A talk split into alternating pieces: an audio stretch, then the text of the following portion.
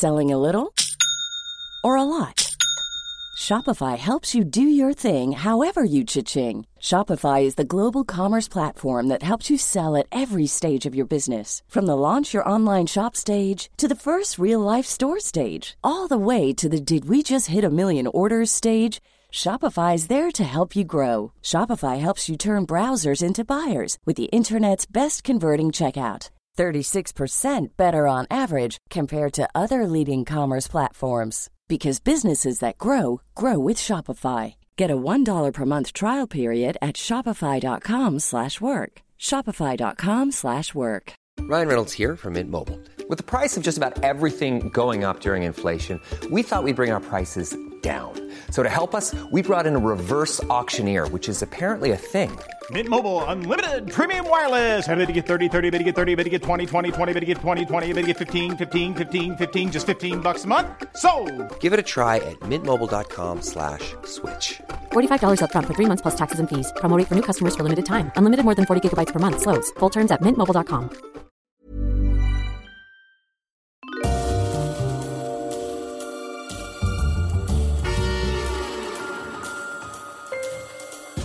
Ladies and gentlemen, welcome to Histories of the Unexpected, the show where we demonstrate that everything, simply everything you can possibly think of, has its own history, like nostrils, knives, and buttons. Oh, I'd love to do something on buttons. Buttons always make me think of Christmas. Would you believe? uh, or bogs, bogs, hedgehogs, and logs, dogs, cogs, and eggnogs. Did you know, Sam? It's only sixty-six days till Christmas. My daughters have already started playing Christmas songs and watching Christmas movies. However, they have resisted my plea to do a Christmas jigsaw. Uh, would you believe? Maybe, maybe they maybe they feel it's too early for that. However, this is to digress monstrously as always because we will be following the links in our minds as we come across them, explaining how those histories link together in unexpected ways. Who knew, for example, Sam? Who knew that the history of heads is in fact all about politics, regicide, technology, ghost stories, wooden naval vessels, Anne Boleyn, and of course, Washington Irving. If you didn't know that, you should listen to our last episode. Or that the history of urine is all about medicine, fear, leather army boots, recycling, and domestic industries. It's also about jokes. Quite literally, it's about taking the urine. We could definitely do that one. Uh, the man not Yes. sitting opposite me because we're the other side of town. Well, let's just say that if history was a drooling toddler grinning with spit dripping down, this man is the bib. He's a human scoop of spitty plastic, collecting those little nuggets of facts expelled from our child of the past. It is Professor Extraordinaire of Early Modern British History at Plymouth University. It's James Daybell. Hello, James. Hello, Sam. I like being uh, compared to a, A spitty bib. bib, bib, bib that gathers the saliva of historical uh, fact in the past. However, the man not sitting opposite me because we're social distancing in these grimmest, grimmest days of lockdown. Well, let's just say that if he were a medic in history, he'd only be Thomas Wharton, 1614 to 73, author of Adenographia, incidentally published in 1656, in which he wrote.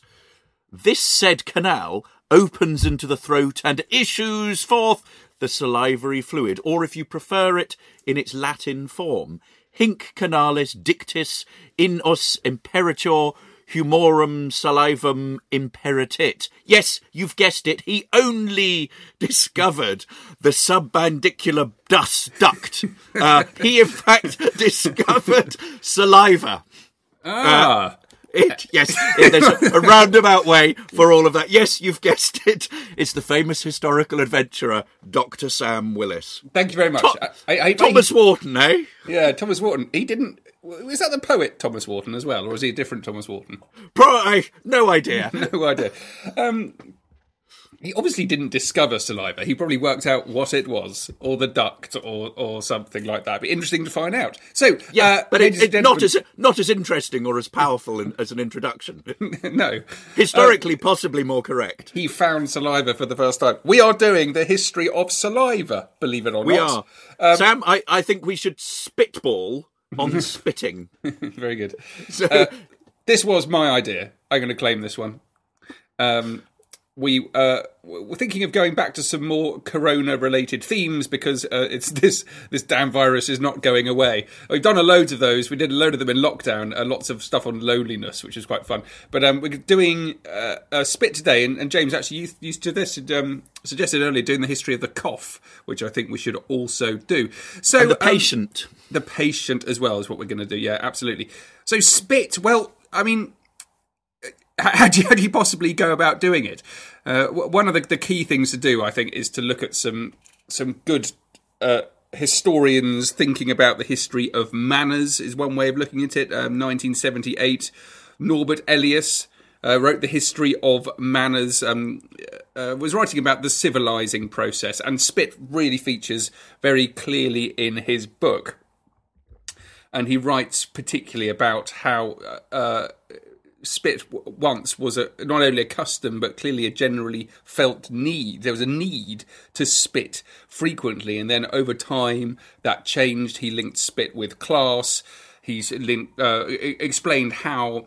Um, how behaviour around spitting changed, particularly focusing on taboos in the 19th century around spitting and the transmission of germs uh, by saliva, which is what I'm going to be talking about a little later on. So many parallels are there, James, with what is happening today. There certainly are. And what inspired me uh, was, in fact, we are living in COVID Central uh, in Exeter.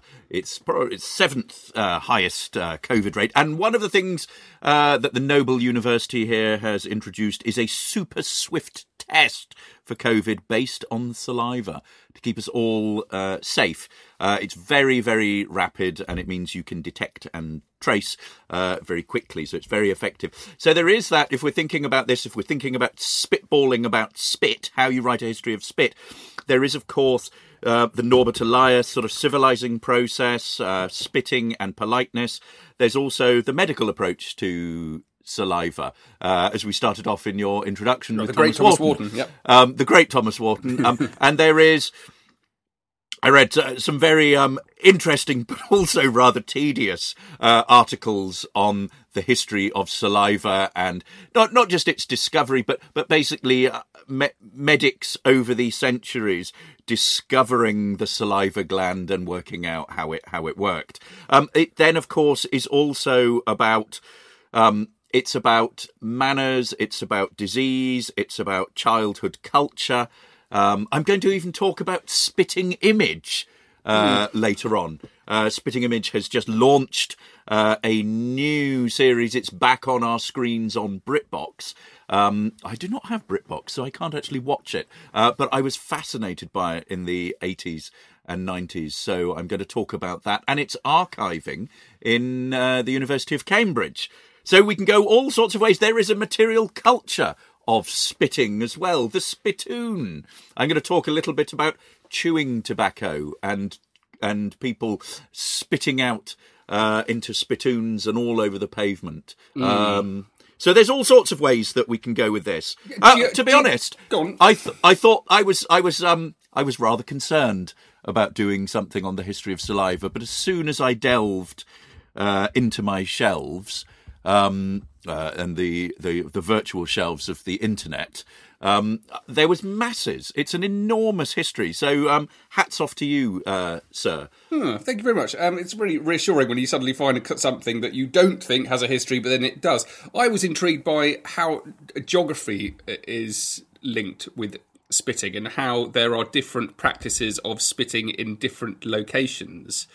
Um, particularly in America, in well, sort of pre-war America, and in, in the mid mid to late nineteenth century as well. I've just got an account here of Charles Dickens, who toured America in 1842. He comments on um, on, on spitting, or the odious practices of chewing and expectorating, as he described it.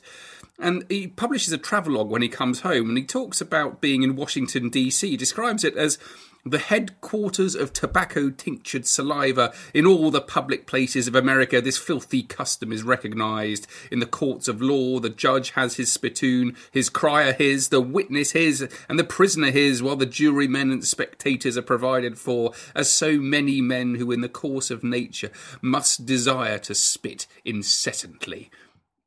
Wow. But I mean, just focusing there, I think it's interesting on a uh, a court. So he's obviously been into a courtroom to see what's going on there, public access to a courtroom, and noticed how everyone was spitting and how he was um, completely struck by it. So uh, definitely a particularly American problem in the mid 19th century, which I thought was interesting.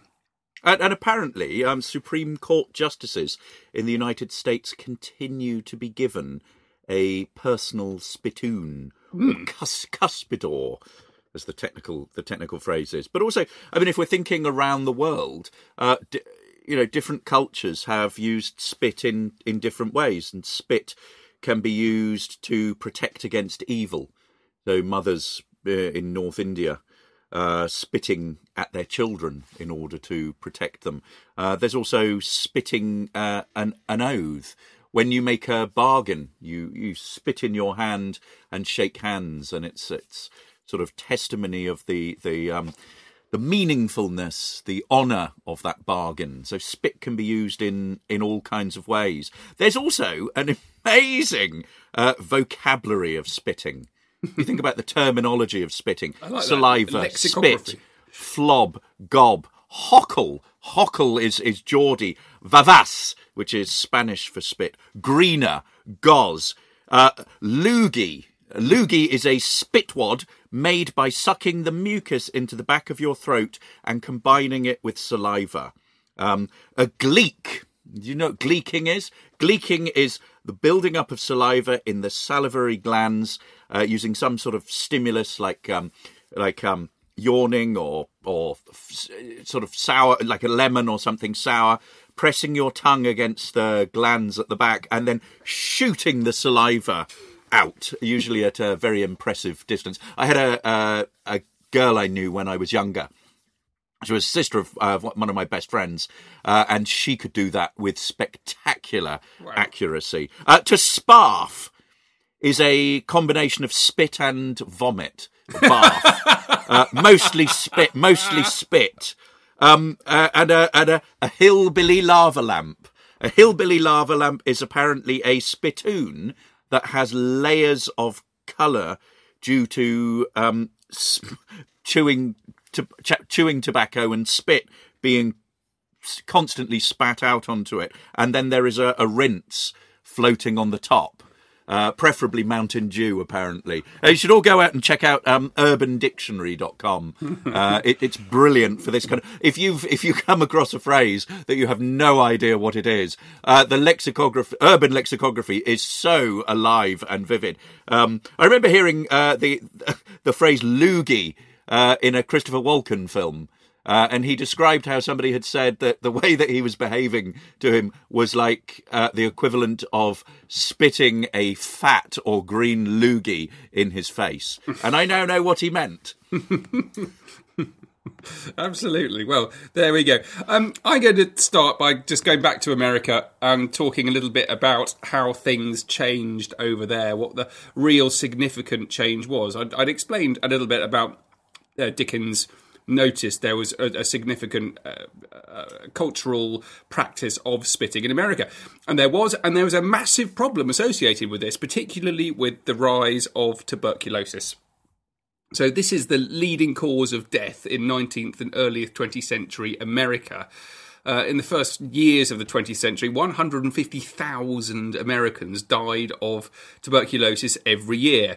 Uh, more than 10 times that number were afflicted by the disease. Now, this is interesting, uh, thinking about the impact of disease. So, not only is it a human tragedy, but it was also observed that by 1900, the economic loss to the country as a result of tuberculosis was as high as $33 million. I thought that was particularly interesting um, when people, you look at the papers today with people analysing what's happening grappling with COVID uh, and saying yes. On the one hand, we have the human tragedy, but also what is the what is the impact to the world economy to specific local economies. Now, until the late 19th century, everyone thought that tuberculosis was was inherited. It was a hereditary disease, but it was a German bacteriologist, Robert Koch, who in, identified the tubercle bacillus in 1882. That's the germ uh, theory associated with TB. And after that, there becomes a huge rise in work in America trying to get people to stop spitting, um, focusing on what was called the sputum vector of contagion. I thought this was absolutely fascinating. So, beginning in 1896 in New York, you have towns and cities throughout America start passing anti spitting legislation. And that legislation created all sorts of tensions in the lives of Americans, and issues over liberty were raised, um, and there were debates about that, the need to protect public health. These issues themselves often focused on class issues: who was suffering the most from tuberculosis, who um, who was spitting the most uh, about whether it was um, just the wealthy who were not doing the spitting, whether it was the working class who were doing the spitting and who were suffering from TB. And actually, the realities of those lines was much more blurred than many people described it as. Um, just a quote to start with. The constant spitting upon our sidewalks, streets, houses, and public conveyances has done much to disseminate the tubercular gems throughout our city, is Dr. William Munn writing in 1895. He was from Denver. Um, Hey, it's Danny Pellegrino from Everything Iconic. Ready to upgrade your style game without blowing your budget? Check out Quince. They've got all the good stuff shirts and polos, activewear, and fine leather goods, all at 50 to 80% less than other high end brands. And the best part? They're all about safe, ethical, and responsible manufacturing. Get that luxury vibe without the luxury price tag. Hit up quince.com slash upgrade for free shipping and 365 day returns on your next order. That's quince.com slash upgrade. Save big money when you start your next project today at Menards. Check out our great selection of garage and utility lighting options in stock, ready to take home today. We carry everything to help you illuminate whatever project you're working on. Shop garage and utility lighting products in store at your nearest Menards. You can also view all of our entire selection of lighting options today on menards.com. Save big money at Menards. What was certain is that although it was no respecter of class, it was certainly noticeable, particularly among ethnic groups, became significantly more prevalent among immigrants and people of colour from the working and the lower middle classes. Um, and it was increasingly associated with poverty and crowded working conditions. There are various ways in which it was tackled. Certainly, New York led the way with its early legislation, and then they they did something really interesting to actually, which uh, appreciated and acknowledged just how a multi-ethnic environment New York was, and these health materials were printed out, um, explaining to people why they shouldn't spit, and they were printed in all sorts of different languages: Bohemian, Swedish, Italian, Yiddish, English, and German, and they were then distributed throughout the city by charitable organisations into factories, into tenement houses. But at the same time, once they'd passed these laws, then it was possible to see who was actually breaking them. In 1905, there's an account in, in the paper of um, how recently 10 well dressed men were fined $2 each for spitting in one of the subway stations. And I really like this as well. In, uh, ironically, in 1904 in Chicago, one of the pioneers of the entire anti-spitting mo- movement was uh, one of the first offenders to actually have been arrested, which really made me think of um, Dr. Catherine Calderwood in Scotland. Um, who went to go and visit her holiday home in Fife when she was supposed to be in charge of lockdown and advising the Scottish government about medical approaches. And Neil Ferguson also did that um, with the British government. And one of the fascinating things about looking at tuberculosis and spitting in America is how many parallels there actually are. Um, the, the America, America in particular, suffered from a real problem with a fragmented approach to it, how they were actually going to break it down. And think about it in terms of this. So you have a law to stop people spitting, but they it was possible to kind of analyze where the cheapest places to spit were in America, which I thought was absolutely fantastic. In Indianapolis, you'll find around 78 cents. New York, it's 91 cents. Baltimore, Pittsburgh, Kansas City, uh, violators were charged $1. But the most expensive fine for spitting offences was levied in upstate New York, where someone said if you have to spit, don't spit in Buffalo, for it may cost you $25. Very interesting indeed, then, how so many of the themes, how you've got to educate the public, how there's a fragmented approach, how um, social, class, economic issues were all exploded up into the air just by this desire to change people's behavior, which is exactly what's happening today. You're trying to get people to wear masks, you're trying to get people to social distance, you're trying to change people's behavior, the way they interact with each other, the way they interact themselves. And um, absolutely fascinating. Um, maybe if we study tuberculosis in the 19th century, we'll find out what's going to happen to us, James, over the coming months. Absolutely, absolutely. Now, I too did a little bit of research around TB and spitting in America, and one of the things that struck me is the material culture that survives. So there's a whole range of signage and posters and leaflets out there. There are posters that um, there's one poster I have before me here, which has a small man on standing on the side of a pavement, a tiny little man about six inches tall, three fingers pointing at him, uh, with the title "Don't Spit: Spitting Spreads Tuberculosis." Uh, and there's a, uh, a, a subway train here. Um, which has a, a, no spitting sign. There's a sign uh, spitting on sidewalks prohibited. Penalty five dollars to a th- to a hundred dollars.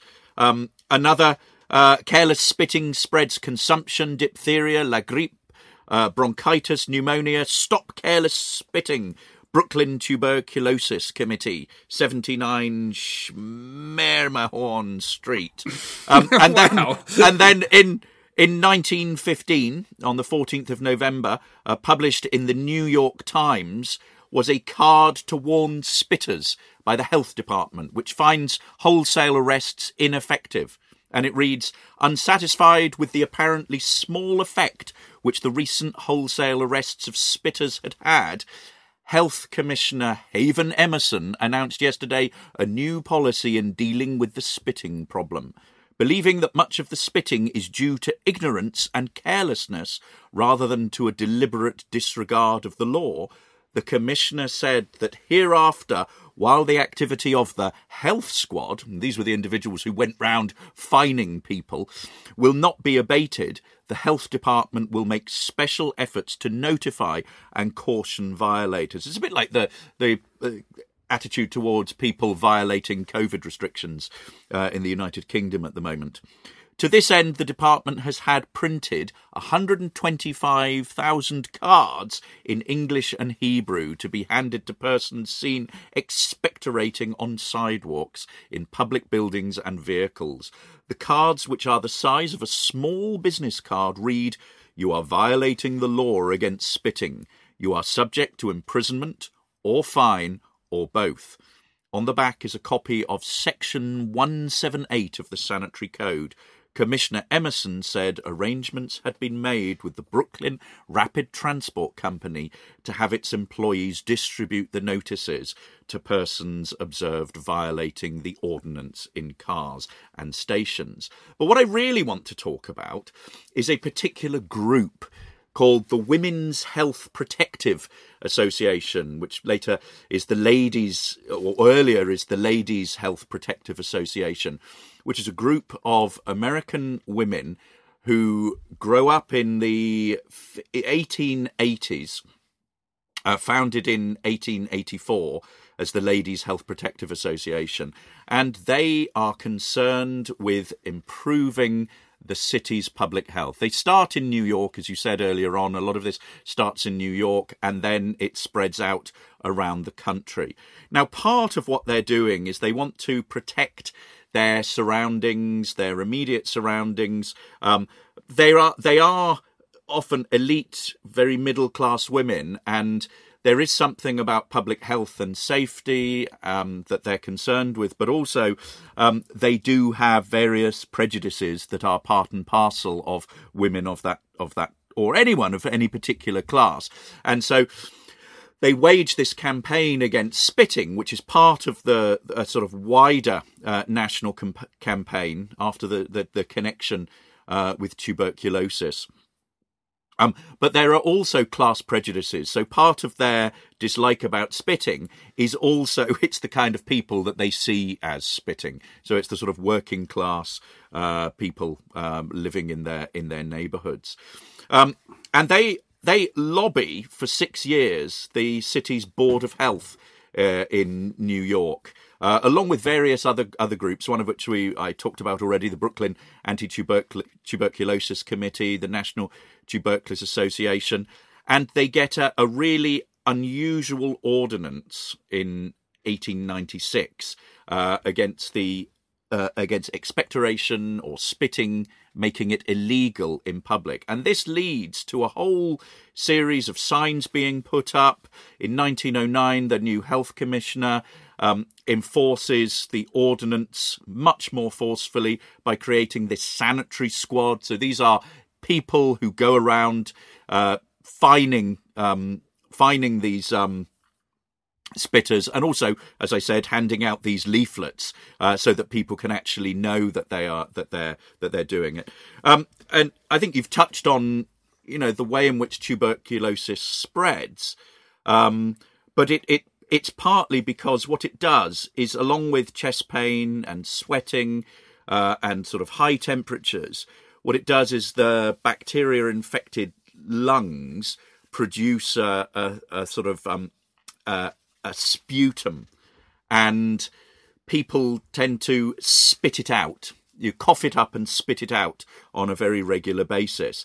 And there's a concern that this will spread uh, contagion and disease, and particularly among women, particularly among this this LHPA, um, group of women. They're concerned that when this stuff is spit, spat out onto the sidewalks or onto the pavements, that it gets caught in their in their dresses, and this is a this would be a, a sort of real sort of problem.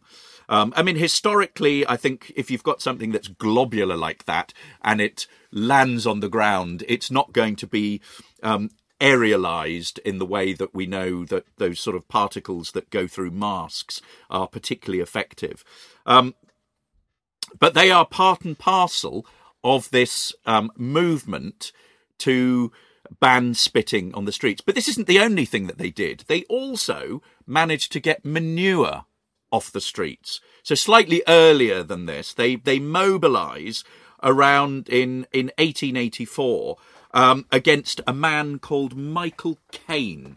Uh, not the actor. Uh, I'm not sure he was even born. He was certainly wasn't born, not in the uh, late 19th century.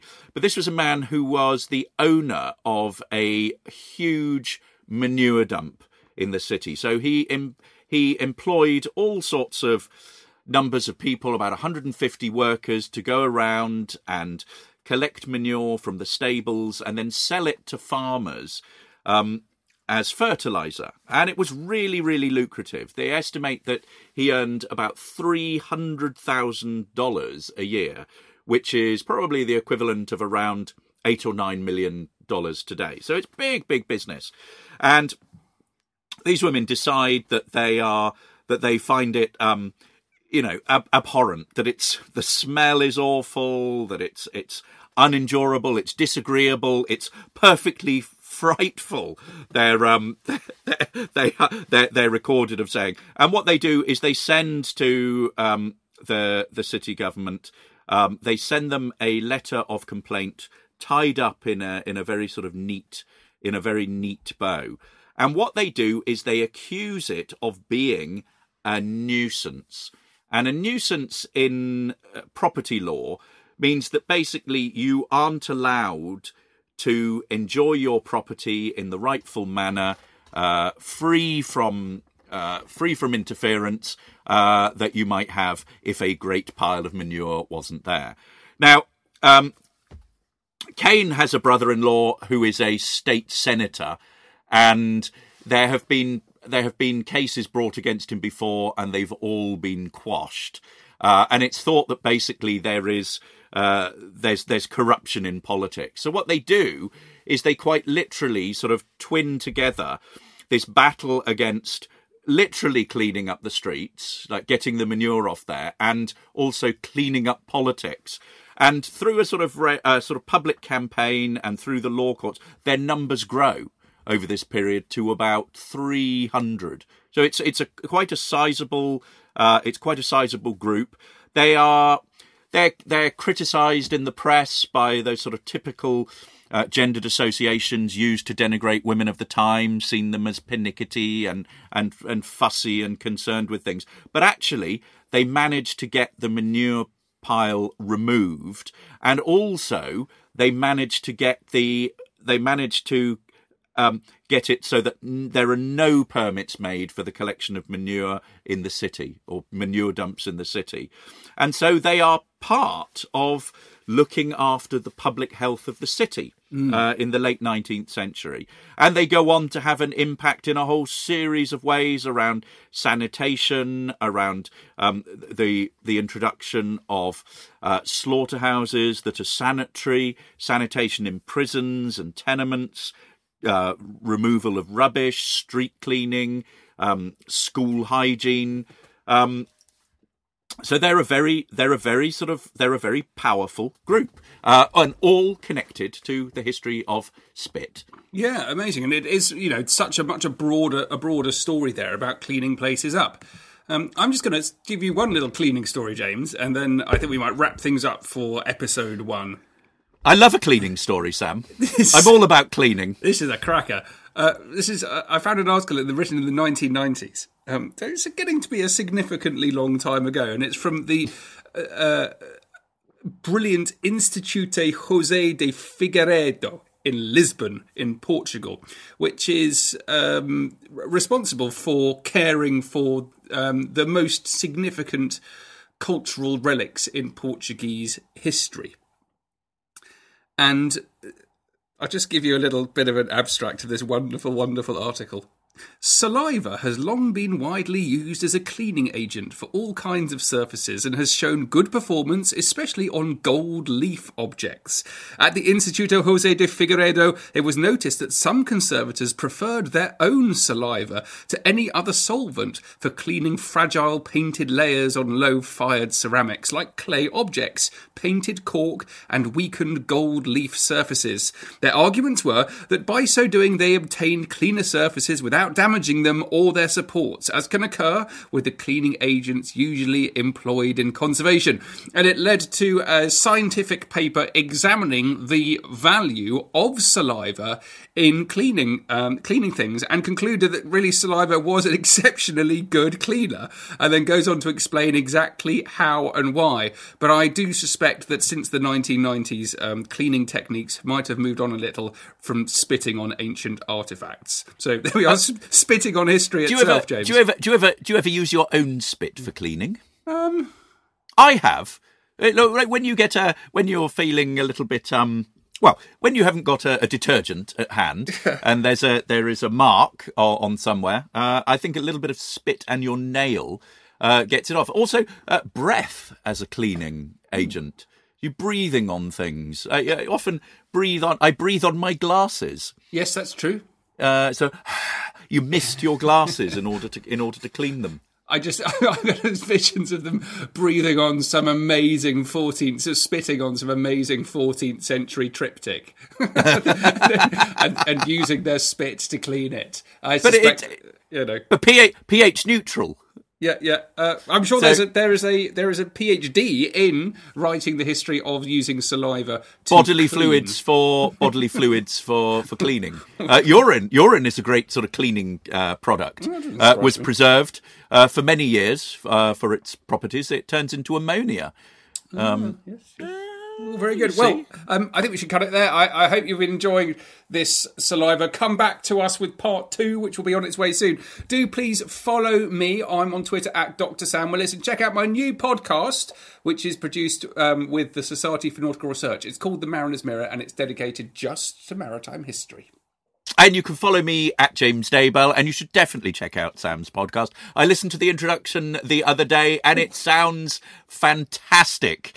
Um, you can follow the podcast on at Unexpected Pod. Yeah, I do check out everything that James and I have done on histories of the unexpected.com. There's loads of stuff to be getting involved in there and lots of material to read. Thank you so much as always. Do please leave a review on iTunes. It makes a huge difference to us.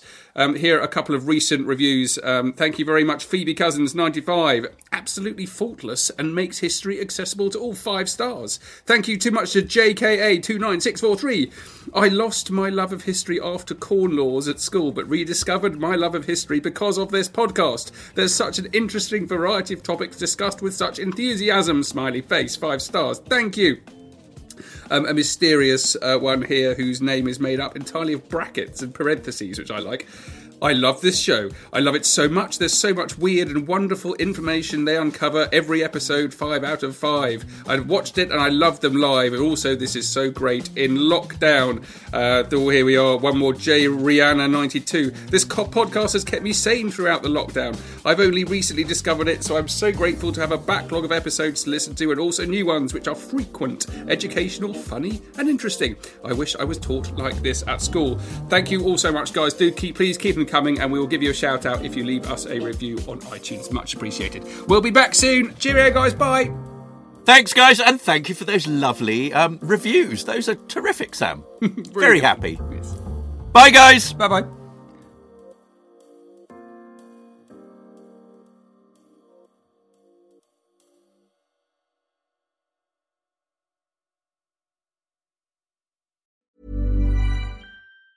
Hi, I'm Daniel, founder of Pretty Litter. Did you know cats tend to hide symptoms of sickness and pain? I learned this the hard way after losing my cat, Gingy. So I created Pretty Litter, a health monitoring litter that helps detect early signs of illness by changing colors, saving you money and potentially your cat's life. Pretty Litter is veterinarian developed, and it's the easiest way to keep tabs on your fur baby's health right at home. Go to prettylitter.com and use code ACAST for 20% off your first order and a free cat toy. Terms and conditions apply. See site for details. Even when we're on a budget, we still deserve nice things.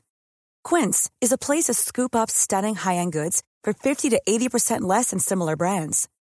They have buttery soft cashmere sweaters starting at $50, luxurious Italian leather bags, and so much more. Plus, Quince only works with factories that use safe, ethical, and responsible manufacturing. Get the high-end goods you'll love without the high price tag with Quince. Go to quince.com slash style for free shipping and 365-day returns.